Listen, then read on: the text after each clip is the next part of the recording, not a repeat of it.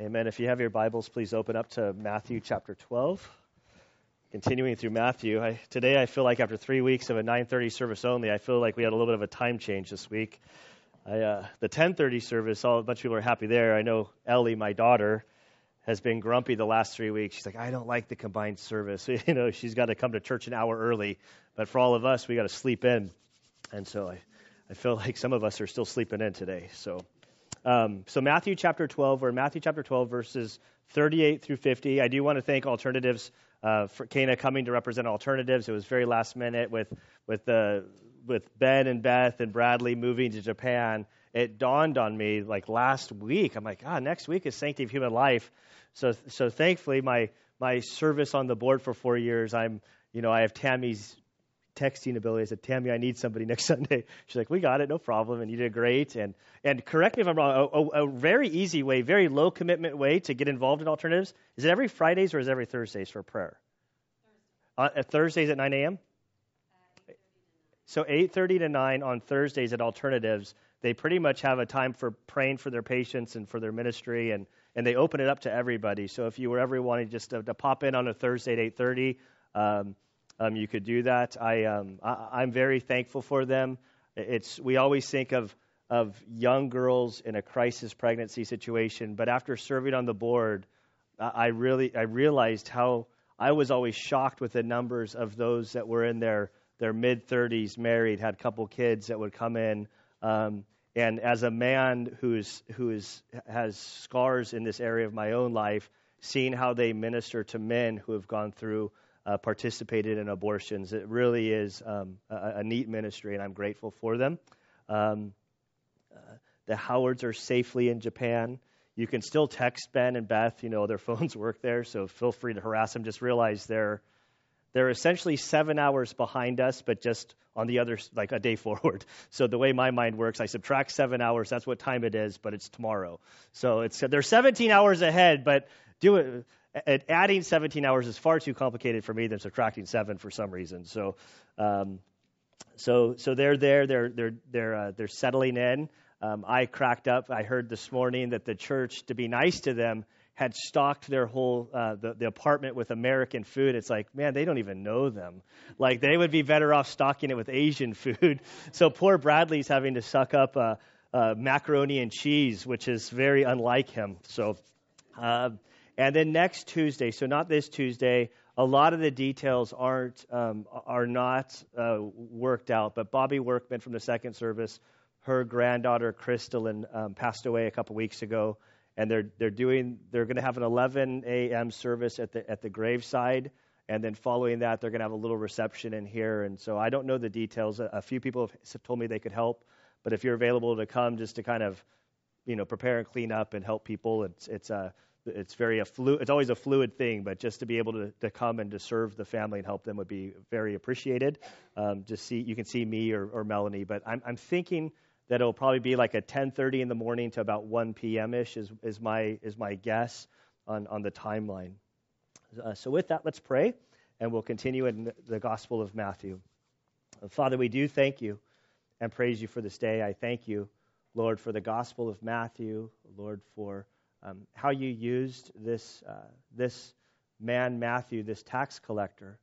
Uh, Lord, how you impacted his life, Lord, how your spirit um, moved in his life, Lord. I thank you for his account, Lord, of, of the story of Christ. And so, Father, we pray that as we study uh, this section today, Lord, we ask that your Spirit would guide us, Lord. May your Spirit illuminate the meaning of the text. Father, may we understand what was going on in the original context, in the setting in which it happened. And Father, I pray that you would help us to bridge the gap of the, the 2,000 years and cultures. Um, Lord, that we would be led by the Spirit to understand how this applies to our life. Lord, we pray that you would move us closer to yourself.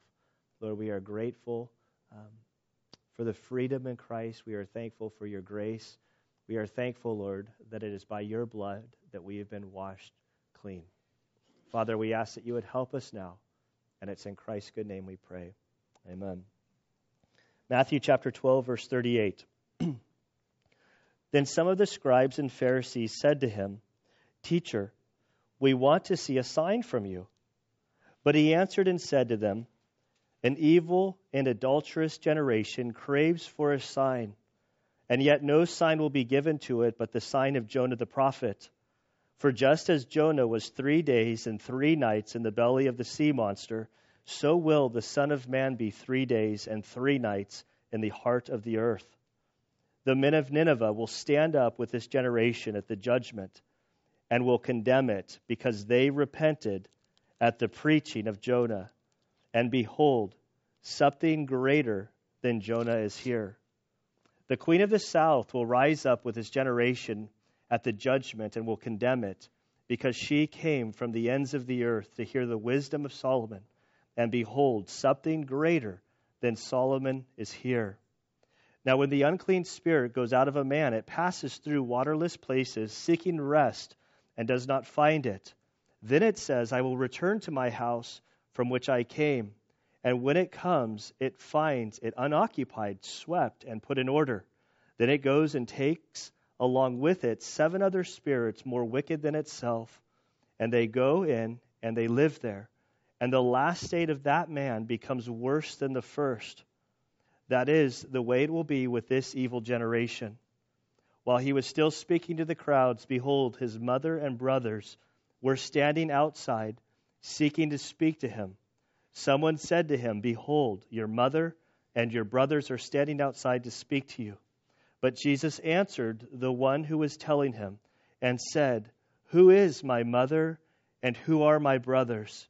And stretching out his hand toward his disciples, he said, Behold, my mother and my brothers.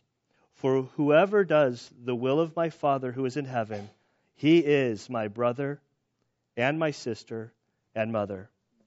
And Father, we thank you for your word. We ask that you would help us now as we work our way through this text. And it's in Christ's good name we pray. Amen. Okay, as we've gone through chapter 12, we've been working our way through chapter 12.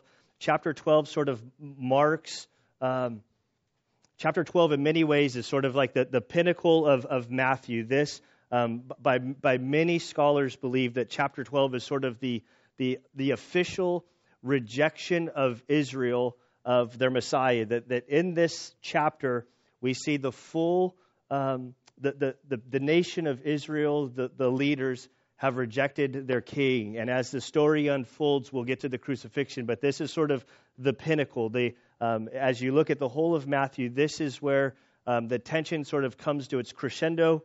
Um, the, the leaders at a point of, of ultimate rejection. It's, the story is almost funny in some ways if it wasn't so sad. Uh, verse 38, it, it seems so innocuous, it seems so uh, innocent in many ways we see in verse 38 um, then some of the scribes and Pharisees said to him, Teacher, we want to see a sign from you. And, and, so it seems if you just sort of picked up the story in Matthew here, you think, oh, the leaders are coming. They, they're coming to a place where they believe they want, they just, they just need a little something to kind of push them over the edge. That if, that if he would do a sign for them, then they would believe. Um, but this isn't the heart of that question. Um, when I when I look at this story and I look at life as I especially as as a, as as somebody who's been walking with Christ and sort of engaging with those who don't know Christ, I've come to see that there are, there are basically two general types of questions or categories maybe not two types but two categories of of questions or questionnaires. There are people who are very genuine in their their quest to understand God, what is who is this Jesus? What are his claims? What has he done? They come with very genuine, honest, meaningful questions. And then there's the other camp of questioners who they have no intention of coming to Christ. Their questions are, are solely for the purpose of bringing condemnation or basically excusing their behavior and their lifestyle. And they, they, there's, there's nothing you could say that would actually bring them to, to the truth. And so these scribes and Pharisees, they, they come to, the, to Jesus. They refer to him as, as teacher, as, as rabbi. Lord, or well, they don't say Lord, they say to him, Teacher, we want to see a sign from you. Please give us a sign. But if we look at the context, how many miracles have they seen up to this point? Just in this chapter alone, In 12:13, we see that uh, they're in the synagogue, and there's the man with the withered hand, and they're questioning him on the Sabbath. Is it is it lawful to do a miracle of healing on the Sabbath? And Jesus responds to them about if you lose one sheep, of course on the Sabbath you're going to go get that sheep back. And so he tells this man with the withered hand to reach out to him, and the hand is miraculously healed before them. As we move down two verses, in verse 15, it says that of the people who followed him, he healed all of them. We have no idea what the, what the numbers are of these people that were healed, but Matthew makes it seem like that there are many, many people who are in need of, of physical healing, and we're told that he heals them all. And then in verse 24 of chapter 12, they see Jesus casting out demons from an individual. Verse 24 says, But when the Pharisees heard this, they said, This man casts out demons. And only by Beelzebul can the um, by Beelzebul, the ruler of uh, the ruler of the demons. So they basically see the miraculous things, and when they see Jesus doing these things, they say, "Well, he's he's casting out demons." They're not even denying of what he's doing, but he say he's doing it by the power of Satan. And Jesus goes on to explain to them the unpardonable sin, this sin of denying the work of the Messiah where the Spirit is upon him. And it's out of this story from there that we read that they ask this question. Then some of the scribes and Pharisees said to him, Teacher, we want to see a sign from you. They didn't really want to see a sign. They, they wanted to see a sign so that they can accuse him further of doing the work of Satan, that they could further condemn him uh, to build their case. And so when we understand the heart of their question, it helps us understand how Jesus replies to them. Because Jesus' response is harsh, to put it mildly. When I see this story, I, I, I think of these two categories of questions. If I find that somebody's coming to me and they're asking a, a legitimate question, that they, they sincerely are on their sort of quest of trying to figure out who Jesus is, man, I will kill myself coming up with answers. Like I've spent so much time, somebody will email me a question, and I, and I will take it to the very end helping them. Uh, like I'll never forget, he's a friend of mine. He's a, he's our brother in Christ now. But but one officer that I was on a ride along, and I'm out way past my bedtime. It's one in the morning. We show up at the scene. We're walking back to the car. I'm with another police officer, and this other officer basically at 1:30 in the morning says, "I have a question for you." Okay, what's your question? I'm like, I'm really tired right now. What? Are, like, what's the question? He's like, Can you explain the whole sovereignty of God and predestination to me? I'm like, it's 1:30 in the morning. I'm riding with another cop. We have about 30 seconds. Are you serious? And he's like, Well, my time, I'm not known for good timing. And so then it led to this sort of this. I said, Well, let me email you. And so I emailed him, sort of like, Hey, are you being serious? Like, because I, like, I don't want to get in trouble. I, I will tell you what I think on this. This isn't, this is something that people sort of have, there's varying opinions. And I'm like, if you're asking me, I'm happy to go down the road. He's like, no, no, no. I'm basically asking you to evangelize me. Like, I'm really serious. And it led to basically 10 months of me, like, some of the wackiest questions. And, and, but he was sincere, and so I would chase them all the way to the end, trying to collect all the information. Because he's sincere and, and, and praise the Lord, not because of anything I did, but he's a brother in Christ now. But then there's like, I think of last Saturday, I, I, it's, I think I had a late night or something, so I was basically, or maybe I was having a slow start, is probably the better way to say it. Um, so I'm like not necessarily like it was probably like 10 in the morning, but I hadn't exactly like showered or brushed my teeth or anything like that. And I'm like, oh, I'm going to go get the morning paper. So I step out the door. And at my neighbor's house, I see a car pulling up. And there's like four or five people um, are all in suits with their, their bags around, you know, their sashes and all their literature. And they're going to my neighbor's house. It's a Jehovah's Witnesses. I see them and my adrenaline starts going. I'm like, no, it's a Saturday morning. I like haven't had my cup of coffee. And I see them, they're like wave at me and I'm like, good morning. Don't even bother coming to my house. I'm good. Like I'm good. Just to, you know, they're like, okay. And I kind of walk in. I'm like, I'm a terrible pastor, but it's like, I'm like, it's Saturday. Like, I had the Howards are with us. They don't want a dialogue with me. They they have their own agenda and nothing I say. So I'm just like, have a good day. Don't even bother coming up my driveway.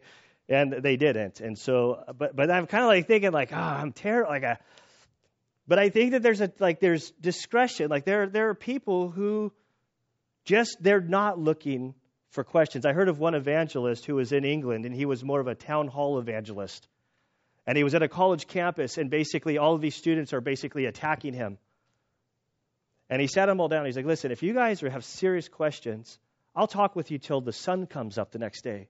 But if you're arguing with me just to justify your lifestyle and you have no intention, he's like, I'm not going to waste my time. And so I think there's discretion in how we respond to people, getting to the heart of it. And that's a difficult thing. Um, but here, Jesus is God and he understands their heart. And so when he responds, it's harsh. He basically tells them, listen, I, you're not getting a sign. You're not getting a miracle. I'm not going to demonstrate anything to you but one sign, the resurrection. But as we look at this story, for him to demonstrate the miracle of the resurrection, it's almost sort of funny that the miracle that he's going to give to them is only after they kill him. I, I stumbled across an illustration by F. F. Bruce concerning skeptics uh, concerning Jesus being on trial by us. And he illustrates uh, the folly of it in this way. He says, When a tourist goes into an art museum to look at a masterpiece on display, any critique that the tourist might have on the masterpiece is really irrelevant. The critique tells us more about the visitor than it does about the masterpiece. You see, it's not the masterpiece, but the visitor that is on trial. It's the same with the Pharisees or anyone else evaluating Jesus Christ. When you are making an evaluation or judgment of Jesus, you are the one on trial, not the Son of God. It is actually the condition of your heart that will be exposed by your evaluation. I read this and I suddenly felt condemned about a visit I made in, uh, I believe it was February of 2003 Ann and I had been married. We were celebrating our one year anniversary, so she wanted to take me to where she grew up. We spent like three and a half weeks in Spain. And as we were getting ready to leave um, after New Year, it was around New Year's. I don't know if it was before New Year's or after. She's like, "Well, you, it's we're in Madrid, and and we have to go um, to the Prado." The time, I was like a young, I was Navy SEAL. I like art, like I, and so I, was sort of like, oh, we're to go to the Prado. It's free, right? Like I can go to the Balboa Park and walk in free. And and then like it was like at the time it seemed ridiculously expensive. I have no idea what it actually cost. But I remember, like I read this and I I think of myself walking through the Prado, rolling my eyes. All I wanted was a cup of coffee, and you were not allowed to bring coffee in there. You're not allowed to take pictures in there. And I'm and I'm looking like rolling my eyes like Who's this Rembrandt guy? Picasso? Who's he? and, and Anna's like, he, he, you, you're joking, right? I'm like, what, Picasso? I, ah. He's like, she, was very embarrassed. And so I spent like four hours going through this, going, why is this one so spectacular? I don't, I don't get it. I don't get it. And so I read this and I'm like, oh man, I'm so condemned. See, those, all of those paintings, they'd been there for hundreds and hundreds of years. Like anybody who knows anything about art, like, see, and I'm saying names and I still don't really know. And my making fun of them is really a condemnation on my lack of being refined or, you know, understanding fine art. And so, so F.F. Bruce makes this brilliant illustration Jesus isn't on trial. Jesus spoke the world into existence. He created us. He, he holds all things together. So when he steps down on, into earth and lives his life, uh, making a way that we might have a relationship with God, that our sin might be paid for, we have no position. Our critique means nothing. And for us as believers who believe and are sharing about Jesus, it's not our uh, it's not our position to argue in this sense to make him true, to, to, to, to win the argument. Jesus is Lord.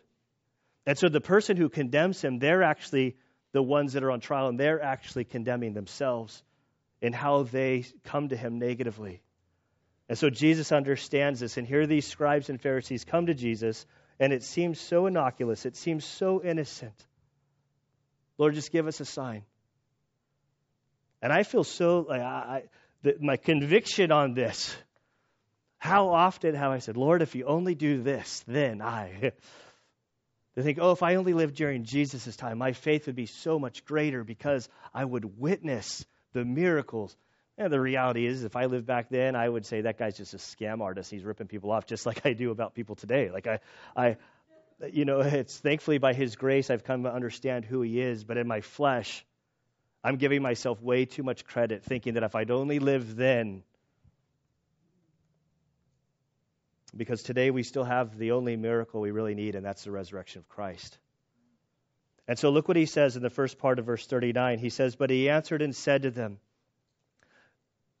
An evil and adulterous generation craves for a sign. This is, this is harsh. So Jesus looks at these religious leaders, and the first off, he, sa- he says that they're evil and adulterous. Now, so we can look at evil, and I think, oh, you this evil generation, uh, a, a generation that that desires wickedness, evil, terrible things. And so naturally, where my mind goes when I hear the word evil, I start thinking about who are people in prison and what things have they done in prison, that, or that what have they done to get themselves in prison. I mean, probably they've done stuff in prison too that's just as bad. And so my mind naturally goes that way when I hear the word evil. But who's Jesus talking to? He's talking to the Pharisees and scribes. They, they don't fit the picture of what I would understand as evil. These, these, these, are, these are very religious people. These are people who keep the Sabbath to extreme measure, which we saw earlier in this chapter. These are, these are people who protect the Torah, who study the Torah, who, who lead Israel in religious things. That they are not people who I would necessarily identify as evil. I think, oh, they're religious people. But Jesus looks at this and says, You're a generation that craves evil. And then he says, adulterous. I think we all know what adultery is. He's not talking about, oh, you guys are, are having infidelity with your spouses. He's talking about infidelity with their creator, with God. In the book of James, in the very first chapter, he says that, that you, you go to God, you've been asking him, but you're, you're adulterers. That you're asking him to, to bless you, but you're having an affair on God and you're living in the world. So when they ask for a sign, these religious leaders who have been all over Jesus, who have been looking to condemn him, who ultimately would condemn him, and as we look at the story of the Gospels, we get to the end on Tuesday night Bible study just this last week. We see that the thing, the, the oh, we got enough to take him to trial. It, it was this. It was this very account where Jesus, you know, from this story, he said, "Well, he said he was going to tear down the temple and rebuild it in three days." Like, and Jesus says, "It's true. I am." And the high priest says, "We got enough. We're taking him to trial. We can we can proceed further." So he says, He answered and said to them, An evil and adulterous generation craves for a sign, and yet no sign will be given to it but the sign of Jonah the prophet. Now, this is interesting. Now, just historically, chronologically through the Bible, by the time Jesus is on scene, Jonah had happened many, many years ago. So this is past tense. And Jesus is saying to them, the only sign that you're going to get is the, the sign of Jonah the prophet. And he's going to continue here. He says, um, verse 40 For just as Jonah was three days and three nights in the belly of a sea monster, so will the Son of Man be three days and three nights in the heart of the earth. The first point I want to sort of uh, just observe is how does Jesus handle Scripture? Jesus is telling an Old Testament story who many liberal scholars today are saying, oh, this is just um, allegory. It's, it's a, it's a made up story to sort of highlight a point. Yet Jesus uses the story of Jonah in a very literal sense. And if you go to the Hebrew in Jonah in the belly, like there's, there's, there's a lot of concern, like not concern. Uh, Jonah was one of the books when I took Hebrew in seminary. We translated and we were learning Hebrew. And I remember getting to the point where there was the word dealing with Jonah in the belly. And that word means death, like that Jonah died. And I remember looking at the Hebrew professor. I'm like, I didn't think Jonah died in the belly. He's like, well, this is a, this is a great discussion. This is something that scholars sort of like. The, the it's it, it can be vague. It definitely normally means death, but we typically don't think of people resurrecting. And now with Jesus' teaching, I'm more on the inclination, although this is like very left, like this is my left hand. See, I'm left-handed, so I tend to guard stuff in my left hand more than the right hand. But the saying is, you guard the stuff in the right hand, and you you die for the stuff in your right hand, and you let the stuff in your left hand go. I tend to fight for my left hand and let the stuff in my right hand go, so I'm sort of backwards.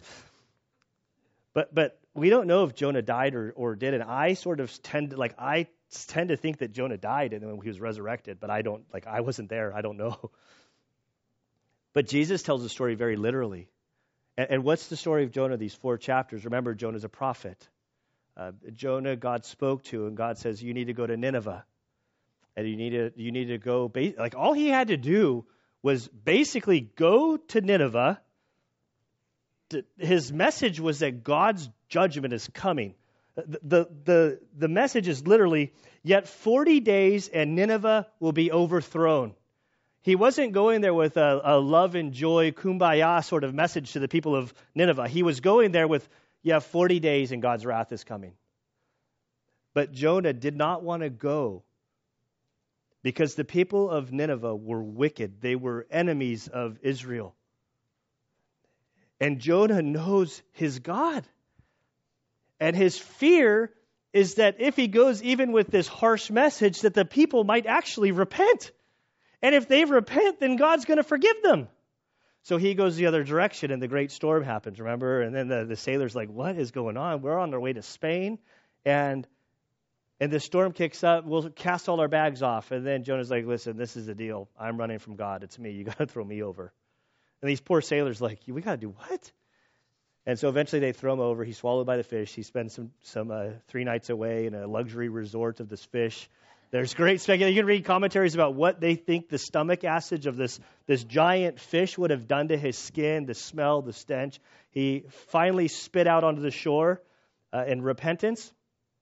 If you want to read about Nineveh, what Jonah, like I believe that when he was spit up on the shore and he starts working his way to Nineveh, the things he saw, if you want to do a study of Nahum, it's a tiny little uh, short uh, book, prophet, uh, prophecy book, uh, one of the prophets, not prophecy, one of the prophet books in the Old Testament, uh, a few pages before Matthew. And Nahum chapter 3 really begins to show the, uh, the, the hor- horribleness of Nineveh. Talks about that, that the streets of Nineveh, that they're so rampant with like murder and loss of life that the bodies are just like stacked up on the street. And as much work as God did in Jonah's heart in the belly of the fish, I think that as he walked in there and saw all of the death and destruction, he was really struggling to stay faithful to God. And so he walks into the streets and he carries his message yet 40 days and Nineveh will be overthrown. And to his uh, dismay, what happened? The word gets out all the way to the king. The king rips his clothes. He goes in uh, to fasting and mourning. He declares it to everybody, including the animals.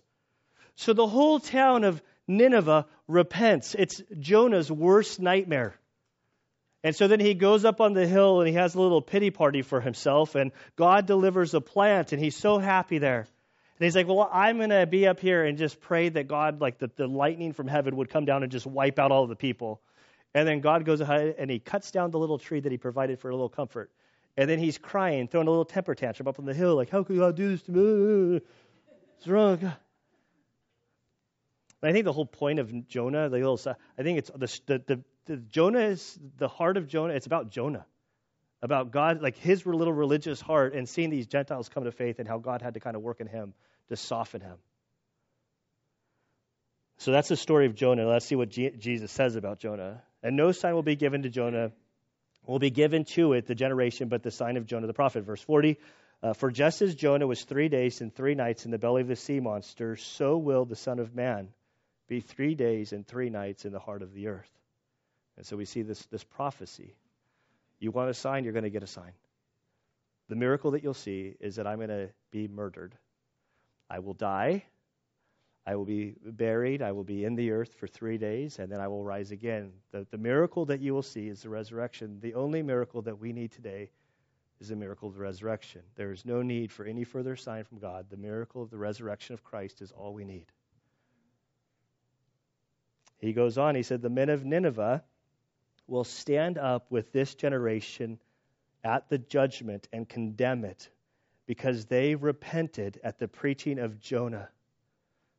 He says, listen, at the end times, at the very, at the day, the day when all creation stands judgment for God, you'll all be standing there. In this generation, the generation that Jesus is addressing, these religious leaders, these Jews who were standing on behalf of God, who had so missed the mark, they will be standing there. The people of Nineveh, these Gentiles, they are saved, and they're going to give judgment against this religious generation of the chosen people of God. And the people of Jesus' generation, these Pharisees and scribes and their whole generation will be condemned by these Gentiles because they repented at the preaching of Jonah. Did Jonah walk into Nineveh and do any, like, start doing cartwheels and stuff? Look at me. I'm going to start doing all these miracles. Let's do healings. Let's do all of this stuff to impress you so that then all your answers will be answered about God and then I'll, you know, you have some substance to place your faith in. That's not at all what happened. Jonah walked in and he said, Yet 40 days and Nineveh will be overthrown. And they repented at the preaching of the word of God. No miracle, no fancy things happened. And Jesus says that because they responded this way, they will condemn you. And behold, something greater than Jonah is here. He's saying, The Messiah is in your midst. The Messiah is standing before you. I am proclaiming to you that the kingdom of God is at hand, and you're playing these games with me. I've already done all sorts of miracles and signs authenticating who I am, yet you just want one more ultimately they will condemn Christ and, and have him killed for these claims. It's a harsh message. Then he goes on to this uh, the queen of the south. Now, who's the queen of the south? If you were to go back to First uh, Kings chapter 10, the first 10 verses, there's a story of this queen. She was very wealthy um, from down in the Africa region.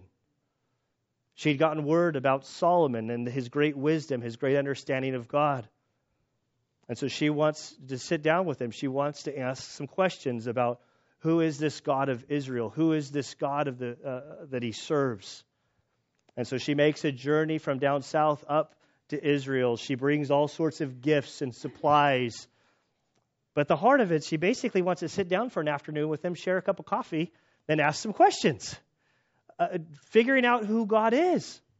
And so the story is that she asked all of these intriguing questions, and Solomon, with his great wisdom, this great relationship he had with God, and he explains to her everything he knows about God.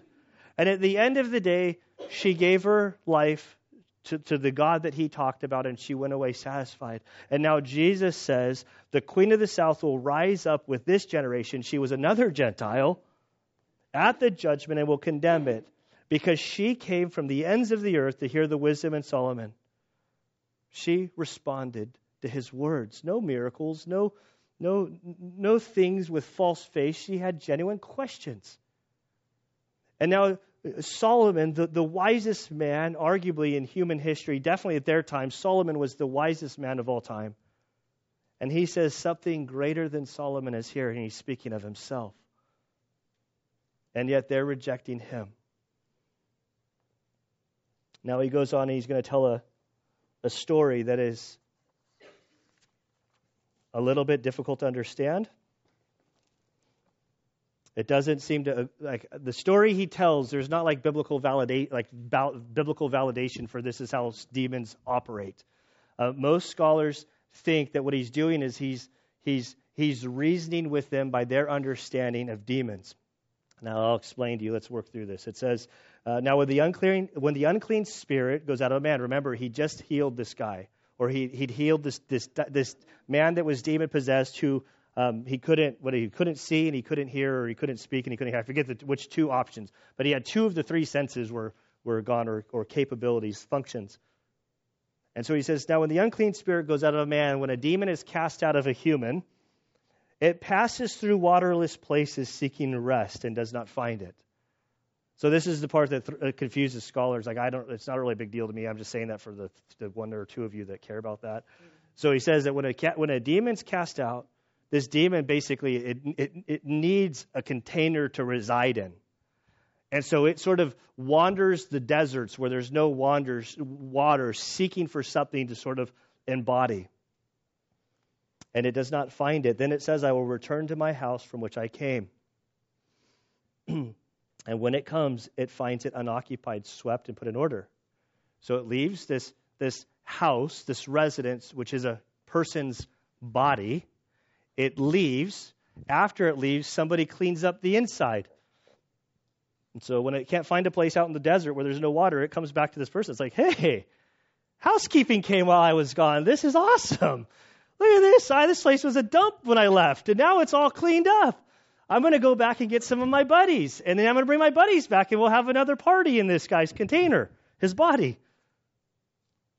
It's uh, verse 44 when it comes, it finds it unoccupied, swept, and put in order. Then it goes out and takes along with it seven other spirits, more wicked than itself, and they go in and they live there. And the last state of the man becomes worse than the first state. So when the one spirit or demon was living in the man, that was bad. But the spirit leaves, it's cast out, the person's all cleaned up. And then the spirit returns with seven of his buddies, and now the person is way worse off than the original state of just the one residing within him. I gotta figure out how much before I start talking. Okay, seven other spirits, verse uh, 45. Then it goes out, takes along with seven other spirits, more wicked than itself, and they go in and live there. And the last state of the man becomes worse than the first. This is the um, that is the way it will also be with this evil generation. So he tells this this this story of the spirit leaving, coming back, bringing seven buddies, and he says, "This is what this generation is like." Um, let me explain. It's believed that what's going on here, remember, before Jesus, who came? John the Baptist. What was John the Baptist's message? Repent, for the kingdom of God is at hand. John's ministry was phenomenal. He was, um, he was like the Billy Graham that could fill stadiums. Uh, uh, I mean, a humorous ministry, in my opinion. I mean, there's, there's words that he's in the Jordan River seeing people, and he verbally is saying what their sins are publicly to everyone, challenging people. As they're coming to him, he's publicly identifying every sin. Can you imagine how humiliating this would be? I've often wondered if we should do our baptisms like this. Like as people are like walking into the pool or the ocean, start just like, they did this and this and this and this and this. Well, this is different baptism. It's not. Fortunately, I can't be as humorous because I don't want to be. I don't want to happen to me, so I'm not going to do it to others. But that was his ministry. There's this huge response by the crowds that they repented of their sins and their ways. They cleaned themselves up. They started acting Jewish. You know, they got the container nice and clean. But the problem is Unless that void is filled with God, the externals aren't important. And some of the scribes and Pharisees, they were challenged by John. Remember, he called them, You brood of vipers. Who warns you of the coming wrath? Why are you here? Uh, John MacArthur says this concerning this passage. I thought it was really good. He says, Christians cannot but be concerned about uh, moral, moral and ethical issues because God's word is unequivocal and unmatched in its standard of righteous living, justice, and social responsibility.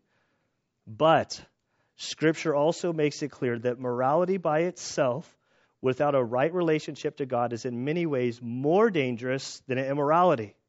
In the Sermon on the Mount, Jesus repeatedly emphasizes that mere outward righteousness is of the greatest, one of the greatest hindrances to the gospel the Pharisees were classic uh, moralists. He goes on to say that basically mor- morality leads to self righteousness, and at the end of the day, self righteousness is, is probably the most vile thing before the Lord. And, and so, hear what Jesus is saying to all of these religious leaders. You might look good on the outside. You're doing your religion. You're, you're going to the Sabbath every day. You're, you're going through all of the motions, but it's external. And that's far worse than the tax collector, the prostitute, the person who's struggling. I think of today's sanctity of human life in so many ways in the church today. Not necessarily saying our church, but I'm saying just at large. The, the church that will stand for, for the sanctity of human life will stand for the life in the womb. But when a single mom walks into church with a couple little kids and no dad, and the kids make some noise, there's a whole lot of critical judgments towards that woman that I don't think is of Christ. And he's, he is coming harsh at them, saying, You might look good in all religiously, but you're empty and you're ultimately so far from the kingdom of God with your behavior and how you're acting, saying you just want a sign. This is a, a harsh, harsh condemnation. I think that this is the, like, I don't want to say the final because the cross is the final, but this is like, from this point in Matthew, we take a different turn. There's going to be teaching and other things that are coming our way. But between the religious leaders, this is like the, the, the game is on. The war has begun between him and them. I, I think of this week, I, um, I, I you know, I, I hesitate saying this because I want to get through the whole year, but I started like reading through the Bible this year. Like, I, you know, like I'm not to Leviticus yet. I think I'm going to hold strong. I'm, I'm like, I, I, mentioned this before, but one of the things I read, I'd never seen it before going through through uh, Genesis and and uh, you know Jacob is is wrestling, and, in Genesis 28:16, Jacob said something that really caught my attention. Um, he said basically along the line, this is Gunner's paraphrase, that he's like, the, the Lord is in this place, and I didn't even know it.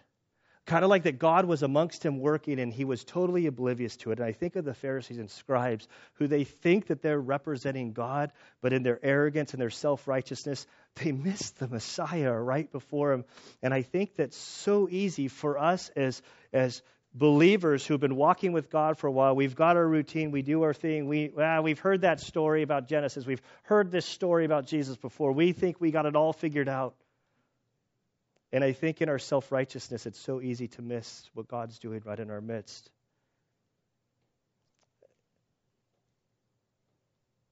And then all of a sudden, in the midst of this, he's interrupted. Verse 46 While he was still speaking to the crowds, behold, his mother and brothers were standing outside seeking to speak to him. Jesus has this huge crowd. Jesus has been sort of stirring a commotion. I imagine that the commotion that Jesus had been sort of stirring over the last few years made life a little bit difficult for his family. I don't think we really look at this like what was going on with, with Mary. It's believed that Joseph, Joseph had passed away. Uh, you, you know, my, my Catholic background I probably shouldn't bring this up, but it always like strikes me because I was always told, well, I was told a lot of stuff. I didn't listen to a lot of it. And a lot of my background, I can't blame on the Catholic Church at all. I love Catholics. My, a lot of my family's still Catholic. But, but we were told that, that, that Mary was kept a perpetual vir- virgin, which would actually make her a terrible wife, um, which she wouldn't be. Like, that's not how God, like I say, I don't say that sort of flippantly. I'm saying that like God created marriage a certain way. And and it, the Bible says that Joseph kept her uh, virgin until until Jesus was born, and then they had a normal marriage. They, they they had sexual relations. She had children. Jesus had brothers and sisters. It's plain as day. And so here his brothers and his mom are outside, like, we ain't talked to Jesus. It's like, Jesus, you're in trouble. Your mom's here and all your brothers are here. They've been hearing about the commotion.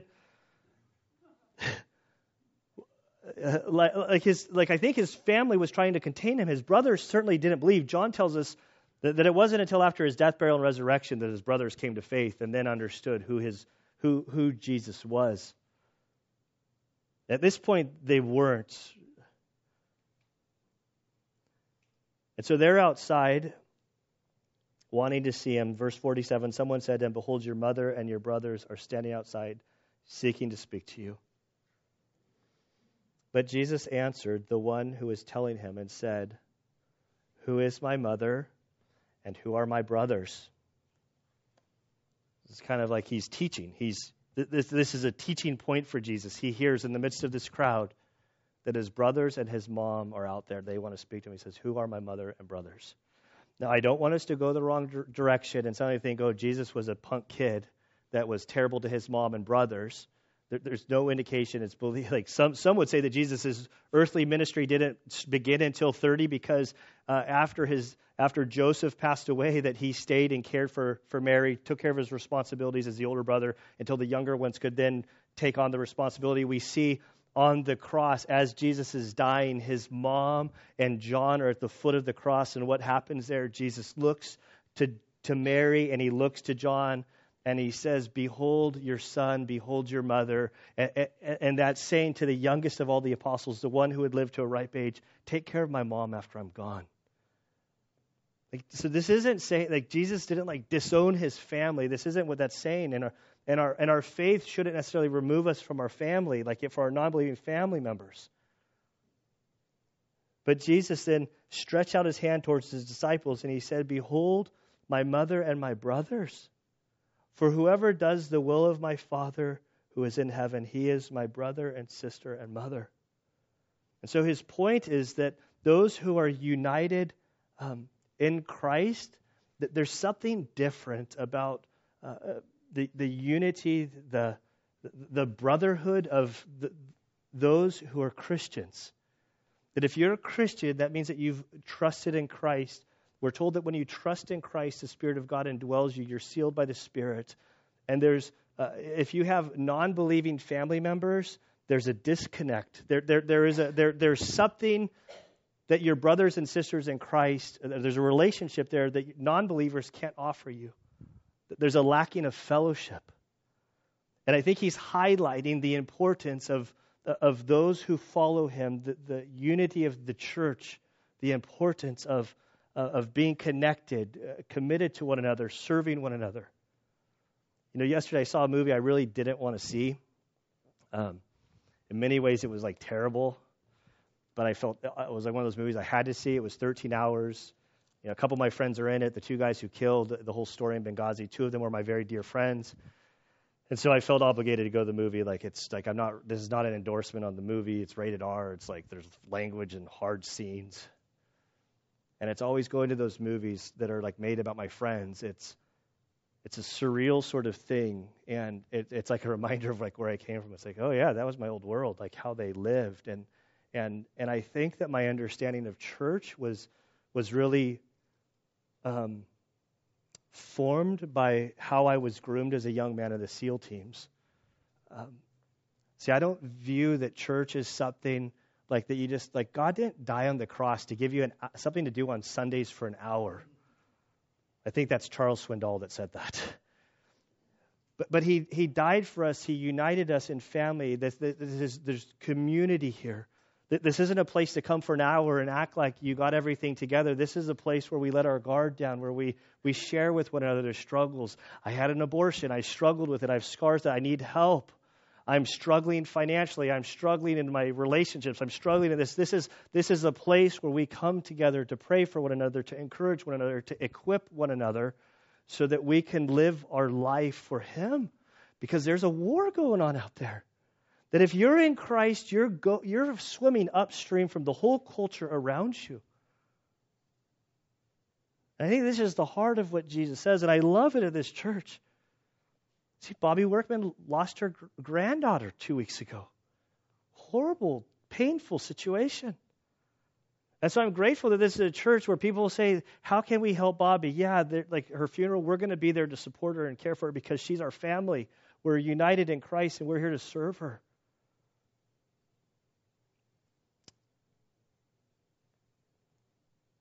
All right, I'm trying to figure out if I want to continue that vein more, but I'll, I'll, I'll stop. So when I look at this passage, this is one of those like the what, what's so the big picture of this whole section. The scribes and Pharisees come up to Jesus. They say, "Hey, if you only do one more sign, we'll." Well, I don't even think they made any obligation, but, but it's sort of insinuated like all we want to see is a sign from you. Like just show us a, a really good one, like these other ones. You know, like better than healing the hand, better than casting out. Like give us a sign that will like take away all of our unbelief that we'll know for sure. And see, they were coming to God sort of dictating how things would be. Uh, and Jesus' response back to them, I, I think, shows the, the whole posture of, of humility that is required of us before God. We don't come to God shaking our fists. We don't come to God dictating to Him how it's going to be. I think that God in this passage, it's, it, it, the, the, the theme here seems to be what God wants from us is humility before Him. Humility in walking closer to Him. Humility in receiving Him as Christ. Like, like becoming a Christian, like the first step is humility. Like the first step is falling down on your knees and saying, I am a sinner and I am totally in bad shape. And my only way for hope is humbling myself before Him and coming to Christ because he paid it all for me. It's by his blood that offers me peace with God, not by my own works. So the first step takes great humility. But then in walking with him, as he's Lord of your life, as we desire to serve him and, and to honor him with all that we do th- every day, there, there's, a, there's an illustration that um, Francis Chan tells. I, I don't think this ever happened because I don't think he was making fun of his daughter, but he used his like young daughter, his young 12 year old daughter, as an illustration. I'm sure she got a big payout. You know, normally like when kids are used as illustration by pastors, that means that you, there's like a $20 bonus or something in it for you. And uh, and he tells the story of like he's like, oh yeah, you know, I, I I asked my daughter to go clean her room, and I went away for a few hours, and I came back. And he saw that the room hadn't been cleaned, and he sees his daughter. And he says, "Did, did you hear me? I had asked you to clean your room." He said, "Oh yes, Dad. I, in fact, I memorized word for word what you said." Lisa, or whatever her name was, please go clean your room. So I've memorized it, Dad, word for word. Every single word I have right, verbatim. In fact, I got all my friends together and we've all memorized what you've said, and we've decided that we're going to start a small group to discuss and to analyze what it would look like if we actually lived out what you've commanded us to do. And so he makes this big point about like our, our following Christ. It's, it's that, that obedience, that following through, that this, this, it's not just about memorizing Bible verses and coming to church and playing the part. It's about He is Lord. Just, you know, as I am thinking back to the whole illustration that that F.F. Bruce about the art museum, and I'm a terrible uh, connoisseur of the arts. I don't appreciate fine arts. I like I like it wasn't until I married Anna that I even knew. Like, well, we've been married for like ten years before it like dawned on me that uh, Picasso was from Spain. Like I, I like I didn't know who he was or anything. She pop quiz like, can you identify one of his paintings? And I failed. And then I like like seeing this, it's it, I think of my criticism of Christ before I came to him, and my criticism of him is only a condemnation to me because he is who he claims to be. He is the creator and sustainer of the universe. My very life, every breath I have, it's because he's given it to me. And so any resistance that I give him is, is an exposure of the condition of my heart, which really isn't good. And so my prayer is that we all would humble ourselves before him. If you've never come to a place where you've accepted Christ as your Savior, that you would be able to humble yourself but in this story, the greatest warning is for the religious ones who their hearts began to get calloused, who thought that they knew more than God did, that we would humble ourselves before Him and that we would live out our lives in a way that's pleasing to Him. And so, Father, we do thank you and praise you for this day. I thank you for your word. Father, I pray that you would expose uh, self righteousness in our own hearts. Father, I pray that you would guard us as a church from becoming like that of the scribes and Pharisees. Father, I pray that you would help us never to forget the condition that we were in before we came to know Christ as Savior. For many of us, we grew up in the church, we grew up in religion, we grew up focusing on the externals and so, Father, I pray that you would strip us of any sort of self righteousness that we have. And, Father, for those of us who uh, came to Christ through the world, through um, different types of sins, Father, I pray that you would help um, us, Lord, to to heal fully, to know that um, through Christ's blood we have been cleansed, we are forgiven. Lord, help us to forgive ourselves of the things that we've done in the past. Father, we thank you that you're a loving God, a kind God, a compassionate God. We thank you that your grace is sufficient. Father, help us to live our lives in a way that's pleasing to you. Lord, help us to view other people um, through your eyes. We have nothing to be boastful about. If we boast anything, may it be in the name of Christ. And it's in his name we pray. Amen.